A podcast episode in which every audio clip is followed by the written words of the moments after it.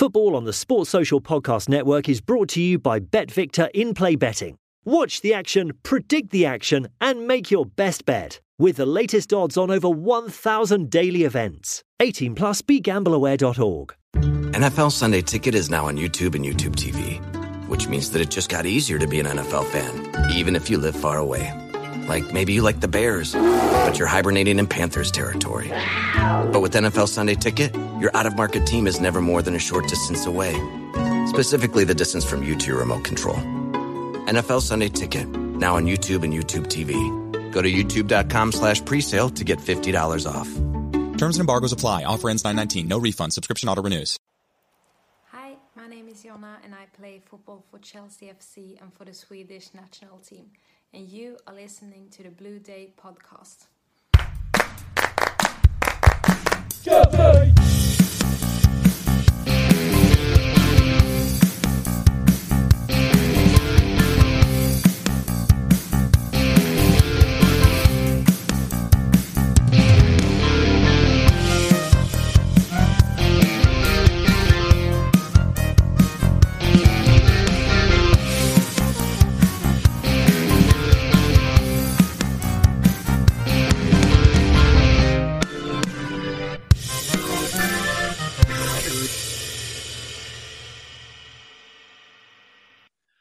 Welcome back, my friends, to the podcast that never ends. Yes, this is the Blue Day podcast, and for Chelsea fans everywhere, every day is a blue day. I am your host, uh, the man with a face for podcasting, Keith Lawrence, and he's back. He's back from his sabbatical. He's Yeah. here. He's Steve Wicks. Steve, welcome back to the show. Firstly, how are you? I'm great, Keith. I'm great. I'm really, uh, you know, pleased to see how Chelsea have played under under the severe pressure that they're under at the moment. The players before, and they haven't lost a game yet. They've done bloody brilliant, to be honest with you. talk about pressure. What we're going to do on today's show, because this is uh, sort of going to be a bit of a unique show this week, we're going to sort of roughly talk about the situations that's going on at Chelsea at the moment. But then we're going to, for the main event of the show, we're going to talk about a certain individual that me and Steve had the pleasure of remembering last Friday. But to start with, Steve, as we'll talk about Chelsea at the moment, it seems to be a few bids coming through in regards to the club. Um, a, a lot of unanswered questions at the moment with certain individuals, whether or not they've got the money to buy Chelsea, what consortiums are actually in for Chelsea, and a lot of fans are a little bit worried, and a lot of fans have sort of vented their displeasure at certain bids going through by certain American consortiums, for example. Where do you stand on this, Steve, before we sort of go into the weeds on this? Because it's sort of been quite a whirlwind. And it's, it's funny, the last time you was actually on the show, none of this was actually in discussions. No, well, I think whoever comes in has got a hell of a job terms of dealing with the Chelsea supporters' expectation level because, you know, it's lovely for Chelsea to win things, and they've certainly won things over, you know, under, you know, Roman's uh, reign. Um, but everything that we do has come into question because of his relationship with Putin, and um, in my opinion, he's rightly been made to give up the club. Um, but from a Chelsea supporters' perspective, we've had it very good over the past 20 years or whenever it was as a successful football club. Um, whoever comes into the club has one hell of a job because of what the Chelsea fans expect. You know, will, will these people come in and spend millions of pounds on footballers? Will they have the same sort of mindset as Roman? You know, um, you know, I, I was talk, talking, or someone was talking on the radio about the Chicago people um, that want to buy the club, and they sound horrendous with what they've done at um, Chicago Cubs in terms they've said things and never done it. They, they've been a little bit uh, inconsistent. Um, they said they were going to build a new ground, funny enough, and they didn't do it. You know, so we've got to be careful. We've got to be careful. This is a big, big move for Chelsea Football Club. Um, you know, and if you look at Everton, um, you know, he's come in, he's spent millions of pounds, and look at them. Look where they are. They're about to move in or start building their new stadium. But it's important that people get it right on the park first. But I think they've got a hell of a an act to follow in terms of successful winning trophies. Put it that way.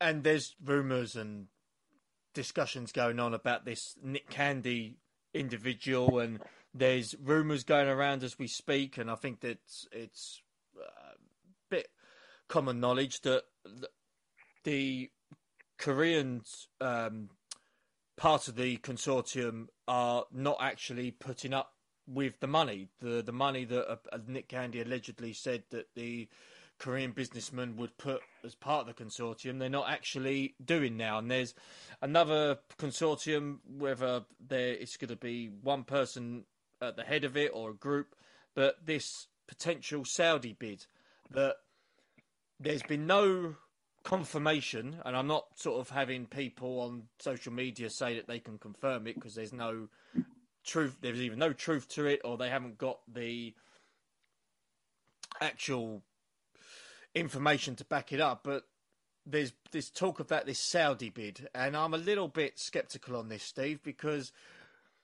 uh, you know, far be it from me to be be horrible to the people o- over over there, but I'm wary about the intentions of these businessmen in regards to what they what they've got planned for Chelsea going forward. I know it's a little bit of the same when Roman first turned up. It's like, well, what's this guy gonna bring to the table? But I just feel that certain bids, I don't believe they. Yes, they might have a lot of money, but is it the right business model? Have they got the right intentions at heart? And I think. I, no, I, go on, Steve. Go on, Steve. I, I, think these people take over football clubs with no idea how how how it's run, no idea. Um, and you ask yourself, will Romans people stay or will they go? I'd imagine they go. So therefore, you've got um, a skeleton crew of people within the club, and you could have people coming into the club with not a clue on how to run a football club. You know, this is what you know. you know, Saudi Arabia, apart from the money, what experience have they have had running a football club? And the, people will say, "Oh, it's like running a business." Actually, it's not. It's not. It's very different. Um, and to be fair, you know, Roman, our reputation as a football club has gone under a bit of criticism about blood money and about, you know, um, we've won trophies on the back of of, of human rights uh, situations. And I think you're going straight in it again if you choose. You know, there were 81 people, I think, two weekends ago, executed in Saudi Arabia. There's something like 42 of them never even had a trial. You know, there's lots of issues in that country. They don't treat uh, women well. They, you know, they, they treat other, you know, you know, minorities dreadfully. Hmm. Um, and I think you're going from one extreme to another. And what I'd love is a, is a, is a you know, really a Matthew Harding person, type person who loves the club with a lot of money. Um, that would be my, you know, he was a, a, great loss to the football club. He was a nice man.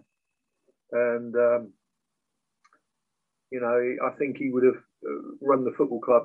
But having said that, you need a huge financial backing to be successful in, in football. Huge.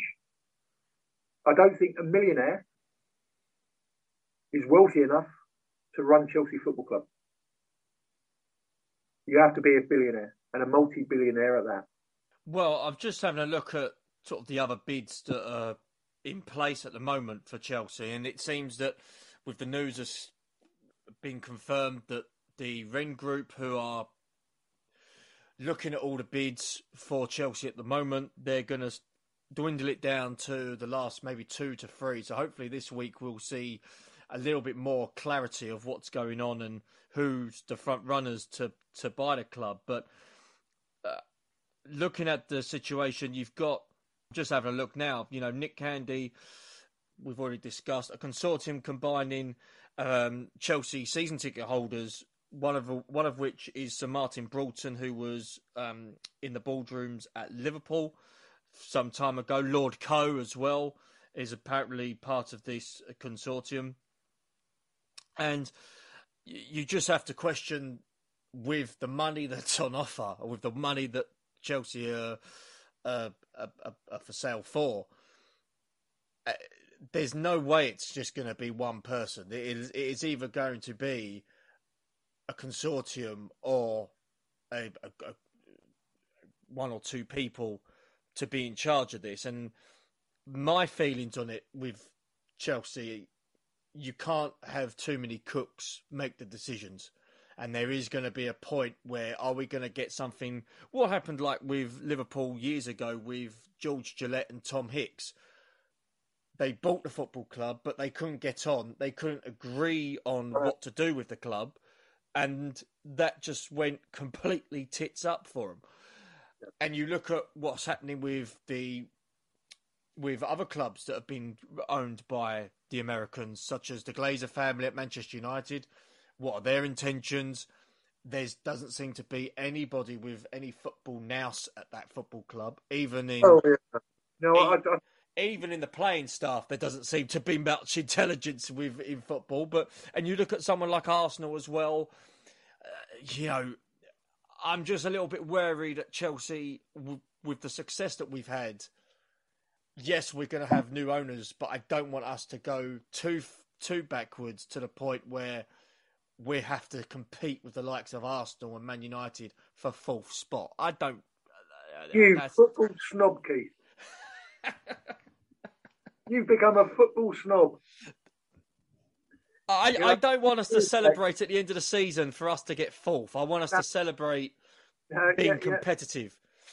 Yeah. Some people will say that we've had more celebrations than you know than than uh, a party. Well, we've had more parties than the Conservatives over the last few years. I'll, I'll, yeah. I'll agree to that. Yeah. Um, listen, um, the American vehicle is running sports clubs at a loss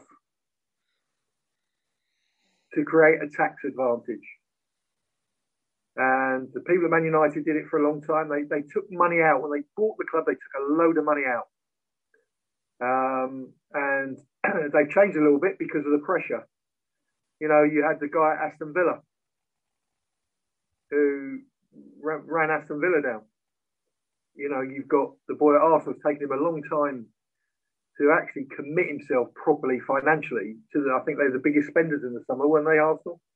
Yeah. Um, yeah. You know, um, but I don't like that, you know, the whole, you know, if you look at the European League, who were behind it? The Americans. Yeah, their model is they get all the big clubs, no relegation, just everyone going for the championship, which I find absolutely. Our game has been built up on dreams. The Wimbledon dream that happened, you know, the Burnley dream that you know, the, you know, it, it's built on dreams, um, and not having relegation sums up to me, you know, the American vehicle. And uh, I don't like it very much. Um, and I think everyone that, that's come into a football club has had their problems, big problems, and it's taken them a long, long time to realise what they've got to do to compete in the English game. It's going to be very interesting. You know, the, the one thing I I listen to is their views on the football club. There's one saying, "Oh yeah, what we're going to do? We're going to open the, we're going to have a, a, a Chelsea fan on the board. We're going to do this. We're, and it's all fan orientated, where they're trying to win you over. They're, you, they're trying to, you know, and when it really happens, we see about all that. We see about all that. The only issue I've got with that, and I, I agree that fans should have a say in certain parts. Not every part of the football club or fans should have a vote or a say. I there, there are parts of the business, and we have to see it as football club is a business. If you're a multi-millionaire, billionaire, you're not going to have Joe Bloggs in the boardroom with his feet up, asking for a Lucozade, saying, "Yeah, I, I don't want to do that. That's not it," and then it doesn't happen. That that, that that's not going to happen. But I do believe that having fan representation on things such as sort of going forward in regards to the new stadium. Then this is this is such a key, unique situation for Chelsea because of the Chelsea pitch owners, and because of the supporters' trust, who seemingly, and I am I'm, on good terms with the supporters' trust. Seemingly, they've they've got their preferred bidder. They they know they've got somebody who they would prefer to buy Chelsea.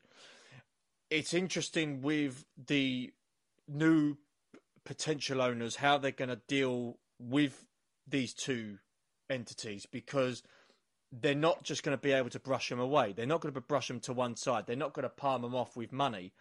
The CPO is going to be there for a very, very long time. And it's something that obviously Ken Bates created to warn off potential people to try and buy the land surrounding Chelsea Football Club. And yes, Steve. Would you like to know the real story? Pardon? Do you want to know the real story about the Chelsea pitch owners? I can tell you this if you want. Um, by all what, means, if this is a if this is a exclusive, by all means. Yeah, it's an exclusive, right? What happened was Ken Bates never spent any of his own money. He had someone that ran the club and owned the club, basically, and supplied the money. The person who supplied the money was done for fraud and went to prison. Ken Bates needed, before he sold the club, to pay a tax bill of £2.6 million. And he didn't want to use his own money. So he was about to sell the club, and when Roman, who was trying to buy Tottenham, if you remember. That's right. Yep, that's right. Right. Um, well, what he did, he sold the pitch to the Chelsea pitch owners for 2.6 million pounds, paid off the tax bill, gave the, all the documentation for Roman to do his, oh, I can't even say the word, do his research. Um, and he said, You've got 24 hours. Otherwise, I've got four other people that want to buy it. You've got 24 hours. Roman was desperate. He wanted the club. He wanted a club and he he bought it and never realised he didn't own the pitch. He was never told. And I have been told by reliable sources that the situation with Chelsea now, because last week, the week before, when I was travelling up to Norwich, there was a lot of talk when there was talk of when Roman. It was confirmed that the sanctions did hit Roman, and there was obviously a lot of issues that needed to be sorted out. That people were saying, "Oh, Chelsea are going to fold. Chelsea are going to go in administration. Chelsea are going to lose all this money." Loads of crap. I was told by a reliable source, and I won't name them, but they told me that the situation at Chelsea now was not sorry is not as bad as what it was May 2003 before Chelsea beat Liverpool to guarantee Champions League football. Mm. Chelsea was in a worse state then than what they were now. Yeah, yeah, they was they, they, they mate. He, he he Oh, I'm not going into it I... you promised me you wouldn't. Not yet, anyway. you you know my feelings about that man. Um, uh, you know, I, I just feel I just feel that um, only the, the good die young, and he's going to live to 333. But um, no, uh, he, he didn't. He, he never spent a bean of his own money, and all the things that he did. Uh, uh, let's be fair about it. He was responsible for Hillsborough with those silly cages he put supporters behind. You know, I, um, you know, I, I, I honestly believe to put it in in a nut, you know, to say what it should be is the fact that we need a multi-billionaire to take over this club. And as I understand it, there's three or four people that are multi-billionaires, hmm. and that's, in my opinion, You know, the wage bill is colossal. I think I'm not going to quote. Someone quoted the wage bill for Chelsea Football Club a month. You have, to, you have, to, bear that in mind with the players, at, you know, the first team squad, the reserves, the academy, the players out on loan as well. It's you know, yes, there are. I think you look at sort of the big hitters like Lukaku, who's on big money. Saul, who's on loan, is I think our fourth biggest earner at the moment. And yes, the wage bill is quite high, but then this is what the, the projected new owners will have to think about. I don't, I can't see us going out and buying somebody for a hundred million. I, I, I can't. We even even with sort of the you know the greatest intentions that they might have. I can't see the new owners doing that. And would that be a bad thing for the club? Absolutely not. Do we have well, to cut our cloth accordingly? Maybe not. I don't think we're going to have a model whereby we've got 20 plus players out on loan anymore. I think that might have to change. But it's not going to be a case where Chelsea are going to end up being 14th, 15th in the Premier League. It's not going to happen. No, no. Listen, a, a, a lot of uh, a lot of managers, a lot of people that buy football clubs, they feed their own egos. And for all Roman faults of his his Russian heritage, to put it a little, bit nicely, the man doesn't. Um, you know, uh, he has lost, I think, something that he saw as a vehicle to do certain things, but actually he fell in love with it and he loved it. And we need someone that's going to love Chelsea Football Club, treat it right with, with respect, um, and be able to carry on the fight the fight against Liverpool, the fight against Man City. We've worked very, very hard to get where we are. And it would be heartbreaking if we pick the wrong people and it goes and we start to descend because Everton are proving when the guy took over at Everton, everyone said, Oh, that's that's their meal ticket. They're going to buy players, they're going to compete with Liverpool, Man City. And look where they are now. And that could happen to Chelsea. I think we're we've got a lot stronger squad than they've got, and we've got lots of young, fantastic young players. But we're at a time where if we choose the wrong one, disaster can happen. Can happen. Well, you look what happened at Portsmouth all them years ago, and you look at the overspending that clubs have done that they've tried to get to that golden pot of money and success, and it just hasn't happened. So I'm hoping that doesn't happen with Chelsea. Of course we don't, but the the infrastructure's there at the moment, and Tuchel and the boys are doing fantastic. And I just feel for the Chelsea fans, like like myself and the others, that have to uh, suffer from it, and the people working at the football club have to suffer from it. The people that work working in in the megastore, people that are working behind the computers with regards to tickets. Yeah, but but but I think I think that's being sorted out, Keith. I think to be fair, I think the mere fact that the semi-final now, all the proceeds of the of the uh, all the tickets being sold to Chelsea fans is going to the Ukraine. You know, I think they're sorting it out. I don't think, you know, it seemed to me that the only people that were getting a right raw deal with the Chelsea supporters, not being able to support their team that they supported and spent a load of money over the past few years, not being able to support their team. You know, th- that was my. I didn't think of the players not getting paid. I didn't think the big problem we've got, of course, is the people that are out of contract at the end of the season. You know, that, that's an issue.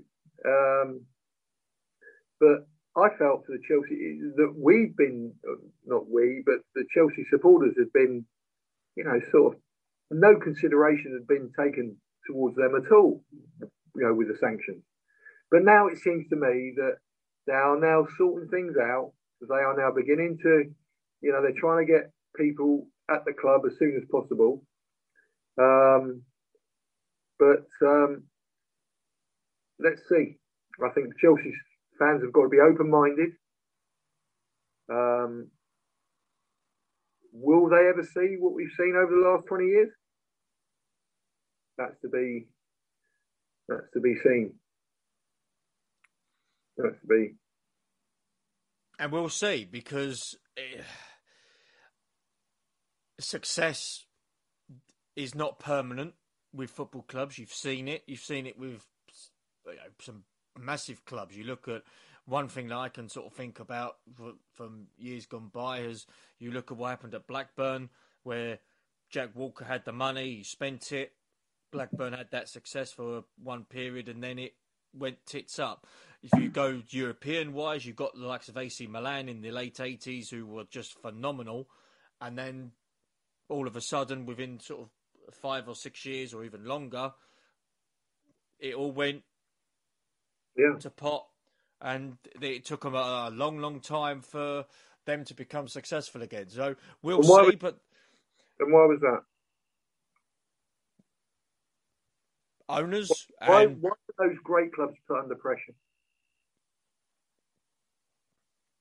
Well, I would say bad decision making, and well, I think not only that, Keith, players' salaries. Yes, players' yes. salaries have gone through the roof. You know, I've heard that Haaland signing for Man City on five hundred thousand pound a week. Can you imagine what it must be like to get a two million pound wage wage slip at the end of a month? And what's happening is the players the players, yes, they're getting paid. Yes, the, the, actually, they deserve it because we are the biggest selling sport and the most, uh, you know, fantastic product we've created in, in the Premier League. And the TV rights are going to billions and billions and billions, and the players' wages are going up by not 250 quid or 50 quid like in those days. They're now going up by you know, I had someone say on the radio, on Talksport Radio, I can't believe it. I never thought Saka at, at, at Arsenal was only on 30 grand a week. Hmm. How can you use the word only? Yeah. Well, I think whatever happens when we look at Chelsea's situation, we're doing really well in the league at the moment. Yes, can we be closer to Liverpool and Man City? Yes, but there's been certain circumstances within that, with injuries and loss loss of form. We're in another FA Cup semi-final, which I'm hoping this this time round we will actually win, and it would be nice to beat Liverpool in the final. You know, have, have our uh, get our own back after the League Cup yeah. shambolics. And then you've got the Champions League as well against Real Madrid, which a lot of people are like, oh, God, Chelsea are going to get battered against Real Madrid. Well, they got battered against a mid table Barcelona side, and we can beat Real Madrid. Real Madrid yeah, are not the Real Madrid of old. Do you know what, mate? As I said to you last year, and I keep, and to me, it's the most incredible stat that I, I, I you know, is the fact that we won the Champions League with a leading goal scorer of eight goals. yeah. You know, that to me is the most incredible statistic that I've ever heard from a top team. And it can be done again. Oh, excuse me. Well, it... I, I, think, I listen, I look at Chelsea, uh, and what Tuchel's instilled in it is grit. You know, I'm sure you put your brown corduroys on when all of a sudden Lille scored a goal and were 1 0 up. And we all put our brown corduroys on because we all felt, oh God, that's because when you're 2 0 up and they score a goal, I always say it's the worst league, in, uh, worst lead in the world you, when you play because you think you've won the game, and all of a sudden they they think they've lost the game, but all of a sudden they think, oh my God, we haven't. We can we can get something out of this game, and it, but the way those boys responded was absolutely brilliant absolutely brilliant. And there's a grit in that side. And that comes from the manager. You know, the manager, you know, he's the way he's conducted himself with this whole thing. I think he's been absolutely superb. And one final thing I want to sort of mention on the current Chelsea at the moment, all this bollocks talk about Tuchel going to Manchester United is just a load of old tosh. I'm really sorry. It was it was it was first brought up by an idiot pundit who was never a good defender, who Didier Drogba had in his back pocket every time they played. He made a comment, and someone decided, oh, he'll put it on Talksport or he'll put it on Twitter, and people have just lapped it up. And since then, people have just non-stop spoken about it. United came out yesterday. For those of you that are probably listening to this late, United Manchester United came out yesterday um, and pretty much had a short list of four, and Tuchel was not on that list. No, I, listen, I, I, think he's quite loyal. I think he's a loyal boy. I think he's, you know, I, I, I listen. What that man has achieved in the short time he's been here is unbelievable. Um, and honestly, I think he's working with the third best squad in the country. Agreed.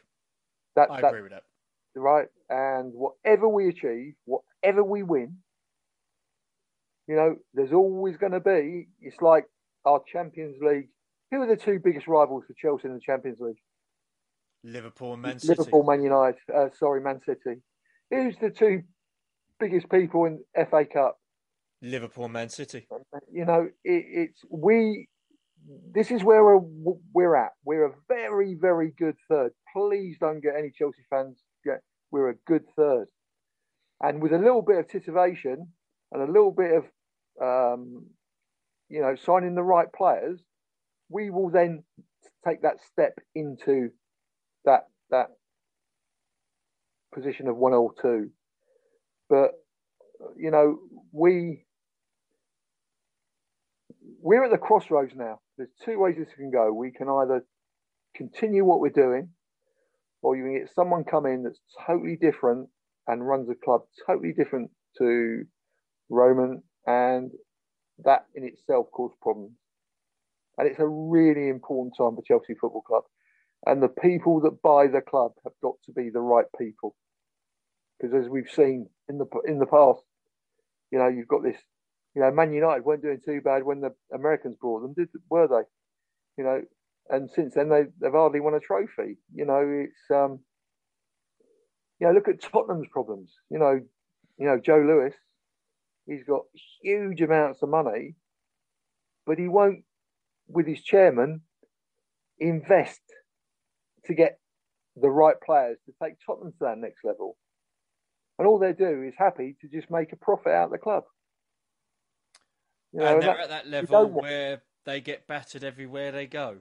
Well, every other week they do at the moment. They get battered every other week and win. You know, they're, they're going through a really um, inconsistent sort of uh, run at the moment. But, um, you know, uh, but that's what, you know, if you got, you know, I he has built uh, Isleworth in uh, America, which is the most incredible golf course where Tiger Woods lives, where all the superstars live. It is absolutely incredible. And on that estate, there's probably a thousand houses. Um, when I say estate, it's it's vast. It's incredible around the golf course. Um, and he's built Lake Nona, which is another one where all the Poulters and everyone live. You know, um, and you'd have thought that was an ideal fit for Tottenham. But the fact is, he, he'd rather spend his money on a building project than actually invest it into Tottenham Hotspur Football Club. And that's enhanced by the fact he's built that fantastic stadium. So we are really, no one's going to, no one will have the finance that Roman had to do what he did. And that's what we've got to get used to. No one. It's like Putin. Can you imagine if Boris Johnson had a four, 430 million pound yacht or 370 million pound yacht? In can you imagine the stick he'd get? Oh, Putin's got a 430 30 million pound yacht somewhere where, you know, protesters stopped it from leaving the, you know, the dock. And you, you look at that and you just think, crikey, the money that is floating around with the Russian syndicate, which is ill-gotten gains money, but the money that, that's that's floating around, we're never. I think the Chelsea fans have got to realise we're never ever going to have the finance that we had before. We might not have the finances, but we're still going to be successful more than Tottenham and Arsenal. But Steve, we've discussed the current Chelsea for quite a bit. I want to touch on the main event of the show. Oh, It's taken me a, one or two days to actually think about how I'm going to sort start it and how we're going to approach it. But last Friday, for those that may not be aware, and if and if you've been living under a rock, then where the hell have you been? Um, last Friday, I was very fortunate, very very fortunate enough to attended the Peter Bonetti Memorial Service that was held at Stamford Bridge in front of quite a lot of people. I, I was told afterwards by ex-players, ex-teammates, Chelsea personnel, and fans from of Chelsea throughout the decades. And Steve, I just want to sort of touch on obviously how it was on that day for both of us because it was also uh, an interesting day because it was the first time we met properly for the first time. I wish it was under better circumstances, truthfully, but um, we met at the Butcher's Hook, yes, we did. which was uh, which was uh, an interesting pub. Bearing in mind that it was it was busy, it was it was uh, jammed, and they only had one person serving. Yeah, I know, unbelievable. Yeah. but Uh, you know, to discuss stories about Peter Bonetti, and we'll and we will touch on the great man in a minute. But you know, Steve, just want to get your thoughts on sort of like the day and how how you felt going into Friday because. I was a little bit sort of wary on it because again I was born well after Peter, Peter Bonetti played, so I didn't sort of see him in the flesh live, but I knew that he touched a lot of people's hearts with how he played and how he was as a human being. So, Steve, just sort of start off. How how did you sort of see Friday going before you sort of turned up at the butcher's hook? Well, all I knew was the people that were there were the people that respected a a fantastic goalkeeper who was absolutely outstanding. Um, but to me, as a young player going through the Chelsea ranks, if you like, if I had a real problem, I'd go to him because he was the most caring, understanding, lovely human being you could ever wish to meet in your life. He was uh, the most incredible person, um, and just normal. He was just a normal man that that for and for me to play in front of Peter Bonetti was one of the biggest honours I've ever had in football. Because to me, the cat, he was on, and so many times I looked and thought, oh, that's him. And this hand would come out, and the spring that he could get, and this hand would come out and tip it over the bar was just unbelievable. But we were up and down in those days because we were we were young and we were a bit like Leeds. We were. If there was one club that I could sort of say we were like at that time, it's probably Leeds United when we went into the the first division, the Premier League as it is now. And do you know what? When you had a, we got beaten, or we didn't play that well, he was the one that would come round and say, "Boys, come on, we're all right. We'll get this right next week. We'll work hard this week. We'll get it right." Not one detrimental word ever came out of that man's mouth. Um, and he was, he, to me, it's one of the greatest honours I've ever had to play alongside him and be able to call him a friend. And that's Well, I'm just looking at his honours and his appearances, and it was it's quite startling actually the amount of appearances he he made for Chelsea. 729 appearances, crossing many many seasons, starting from 1959 all the way up to 1979 uh, excuse me, and the honours that he won. You know, the League Cup in '65, the FA Cup in 1970, the Cup Winners' Cup in 71, and then a few promotions sort of in there as well. Obviously, one being quite poignant was un, was with yourself in yeah. at 77.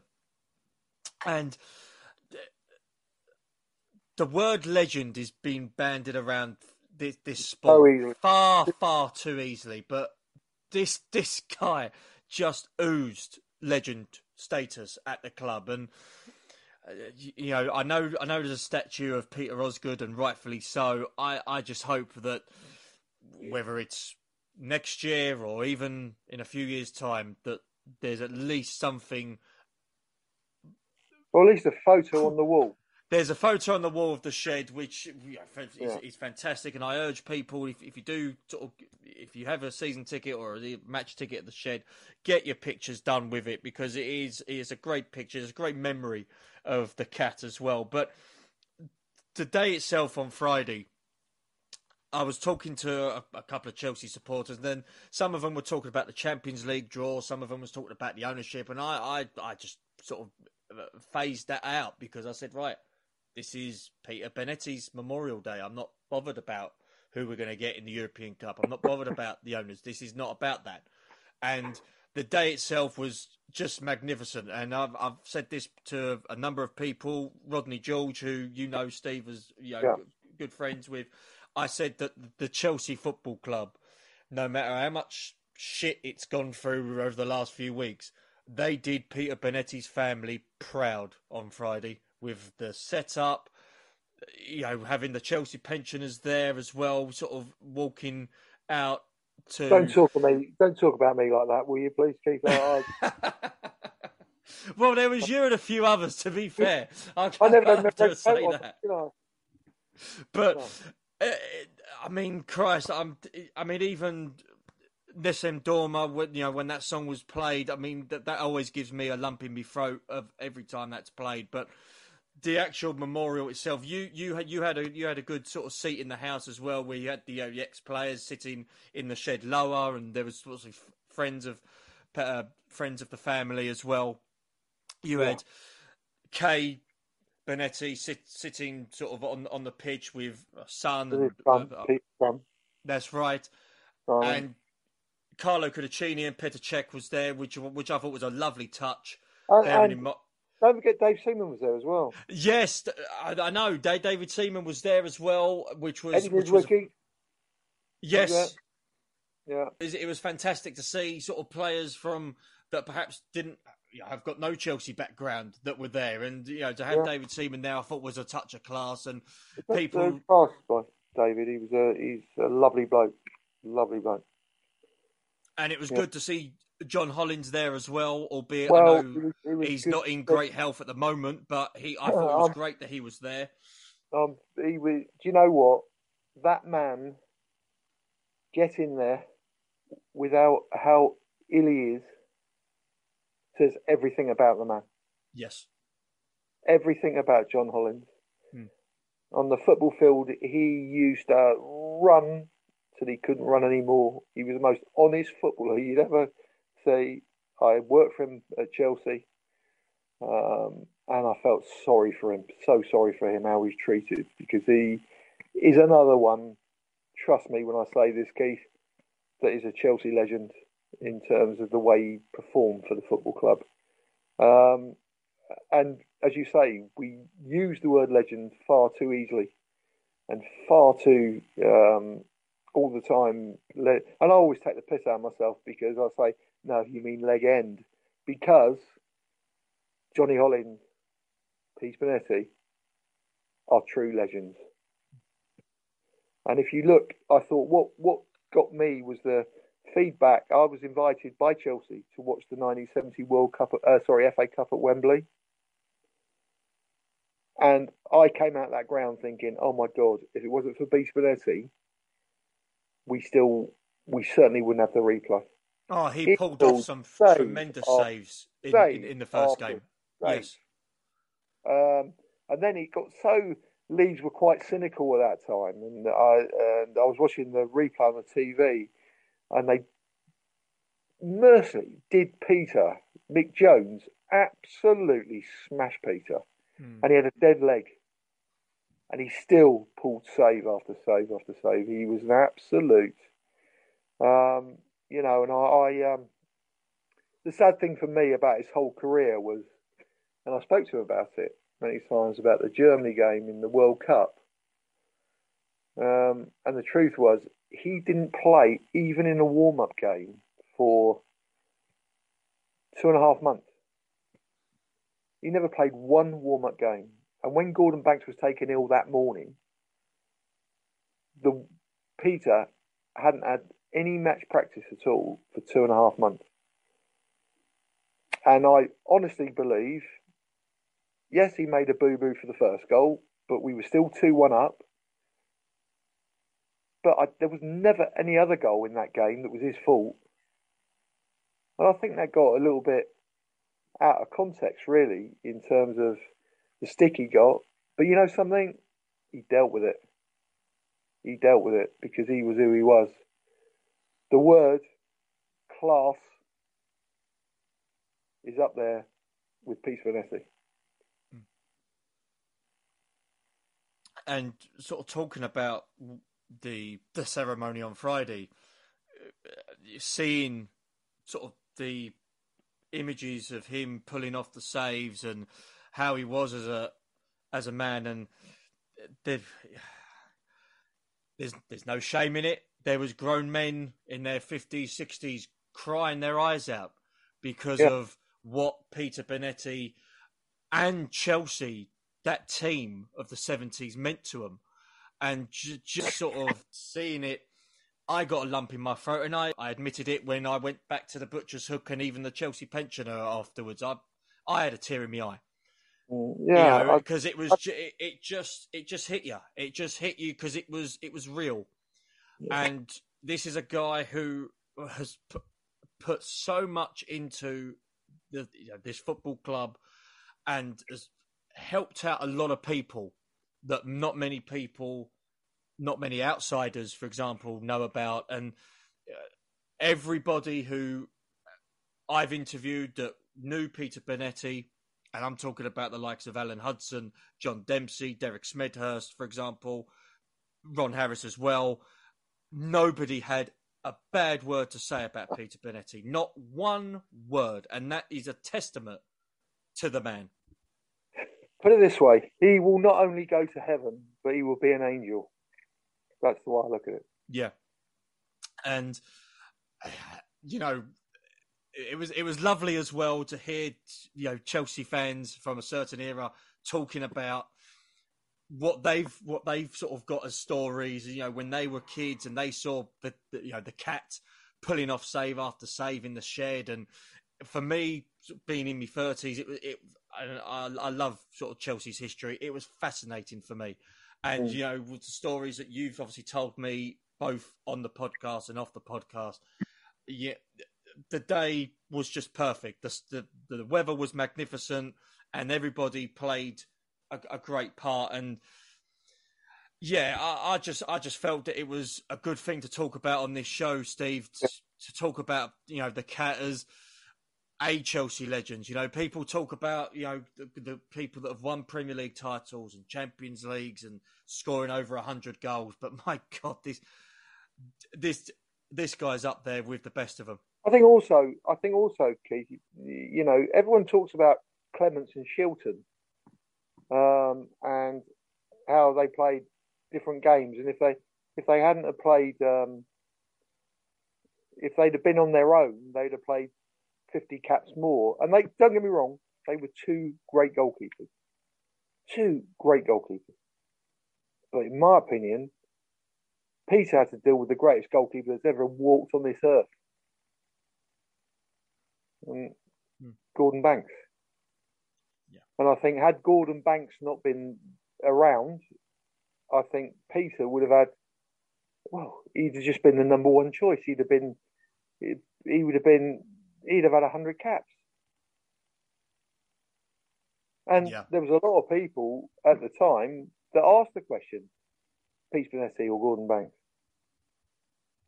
And, you know, it's those, you know, Peter was. I say to some the people sometimes is that You know, I get you, you get the people that speak to you and say, "Oh God, I could have done what you did, but I hurt my knee in 19." You know, I did my cruciate ligament, and I I never. You get these people in a pub sometimes that say that. But the one thing that Peter did, which I thought was fantastic, he worked his socks off. From the time that I first met Peter to the time he retired, he worked his socks off. And not only did he work his socks off, he helped the likes of John Phillips. He was one of those people that John Phillips could feed off as being his number two. You know, and that in itself is a tragedy because that is an also a lovely human being, John Phillips, and we've lost him as well, and that must never be forgotten. Um, but the two of them bounced off each other, and there was just respect. And all great players get respect. But and it that... was love. No, I was just going to say, Steve, it was lovely that there was a, number of Chelsea fans that were chanting Peter Bonetti's name on oh. Friday. Oh. And from what I was told after the fact, that touched Peter Bonetti's family because a lot of them have never heard, you know, Peter Bonetti's name being chanted like that at a football ground. And albeit but, there was no yeah, game there, but, but but didn't his family epitomise what Peter was all about? The oh, On Friday, they, they were superb. The way they, the way they conduct themselves, and the way that his son, you know, absolutely lovely, lovely people, and that didn't surprise me because Peter would have. That just fits in with Peter. A family man, no frills, no going to nightclubs, going out.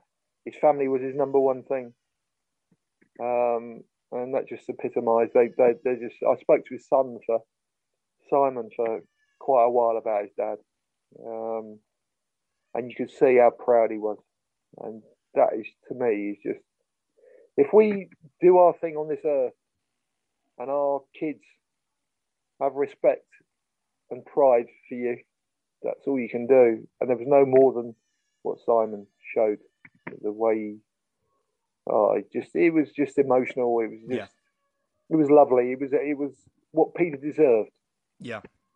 And there was good eulogies done by Clive Mantle, who was a supporter in that yeah. era, supporting Peter Bonetti. I thought he, he, he his words were superb. You know how, yeah. how how he described what obviously Chelsea and Peter meant to him, and you had Pat Nevin as well, sort of yeah. With his faults, and uh, yeah, it was just something that I won't forget in a hurry. You know, just uh, everybody just had just saying what they felt. And do you know about, what? Do you know what epitomises? I've got to say this to all you Chelsea fans. Right? Do you know what epitomises Pete Bonetti? Is that Charlie Cooke? Yes came all the way from America. Yes. To pay tribute to his mate. To me, that says everything. Yes. Everything. Because Cookie, he didn't come to under the, the Eddie McCreadie thing. He's not come back to this country for a long, long time. But he came back for Peter's memorial service, which to hmm. me says everything. And what a great person he was as well. Yes, I've heard I've heard a lot of good stories about Charlie Cooke and what a... understated, understated, genius you'll ever mm. ever know. And all these guys, this is what you know. Obviously, you had your flamboyant, you know, of that 1970 side. There was your flamboyant. He was a bit of a superstar, but you had a grounded. You had a lot of grounded, unbelievable professional footballers yeah. And and, um, and these boys were just unbelievable. They, they, they were my heroes.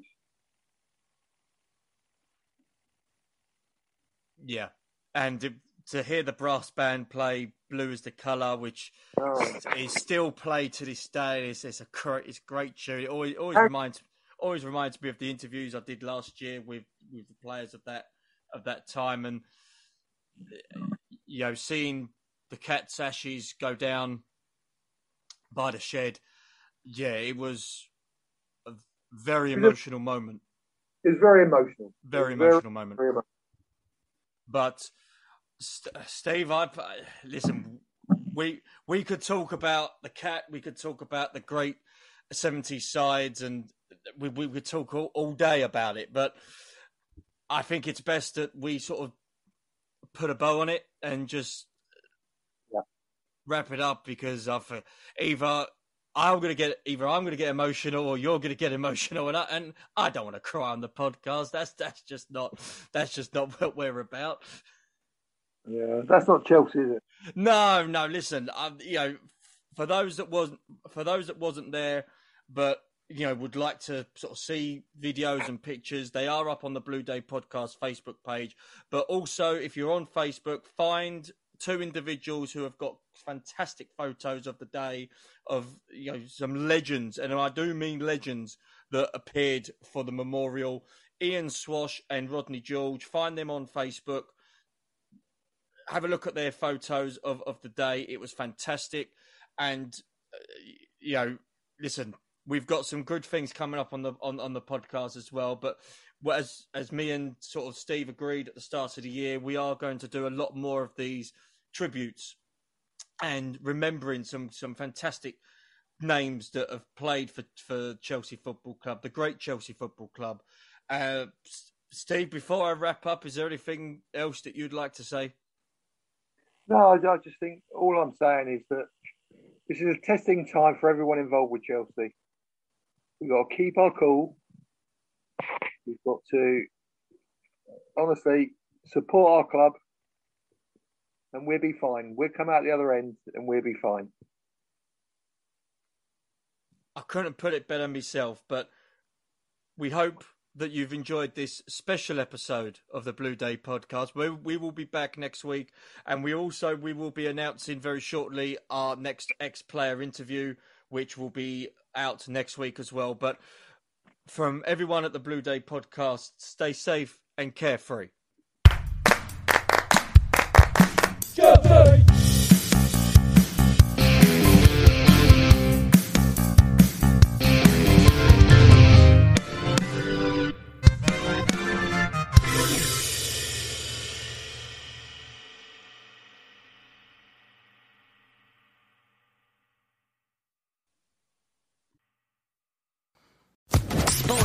Podcast Network.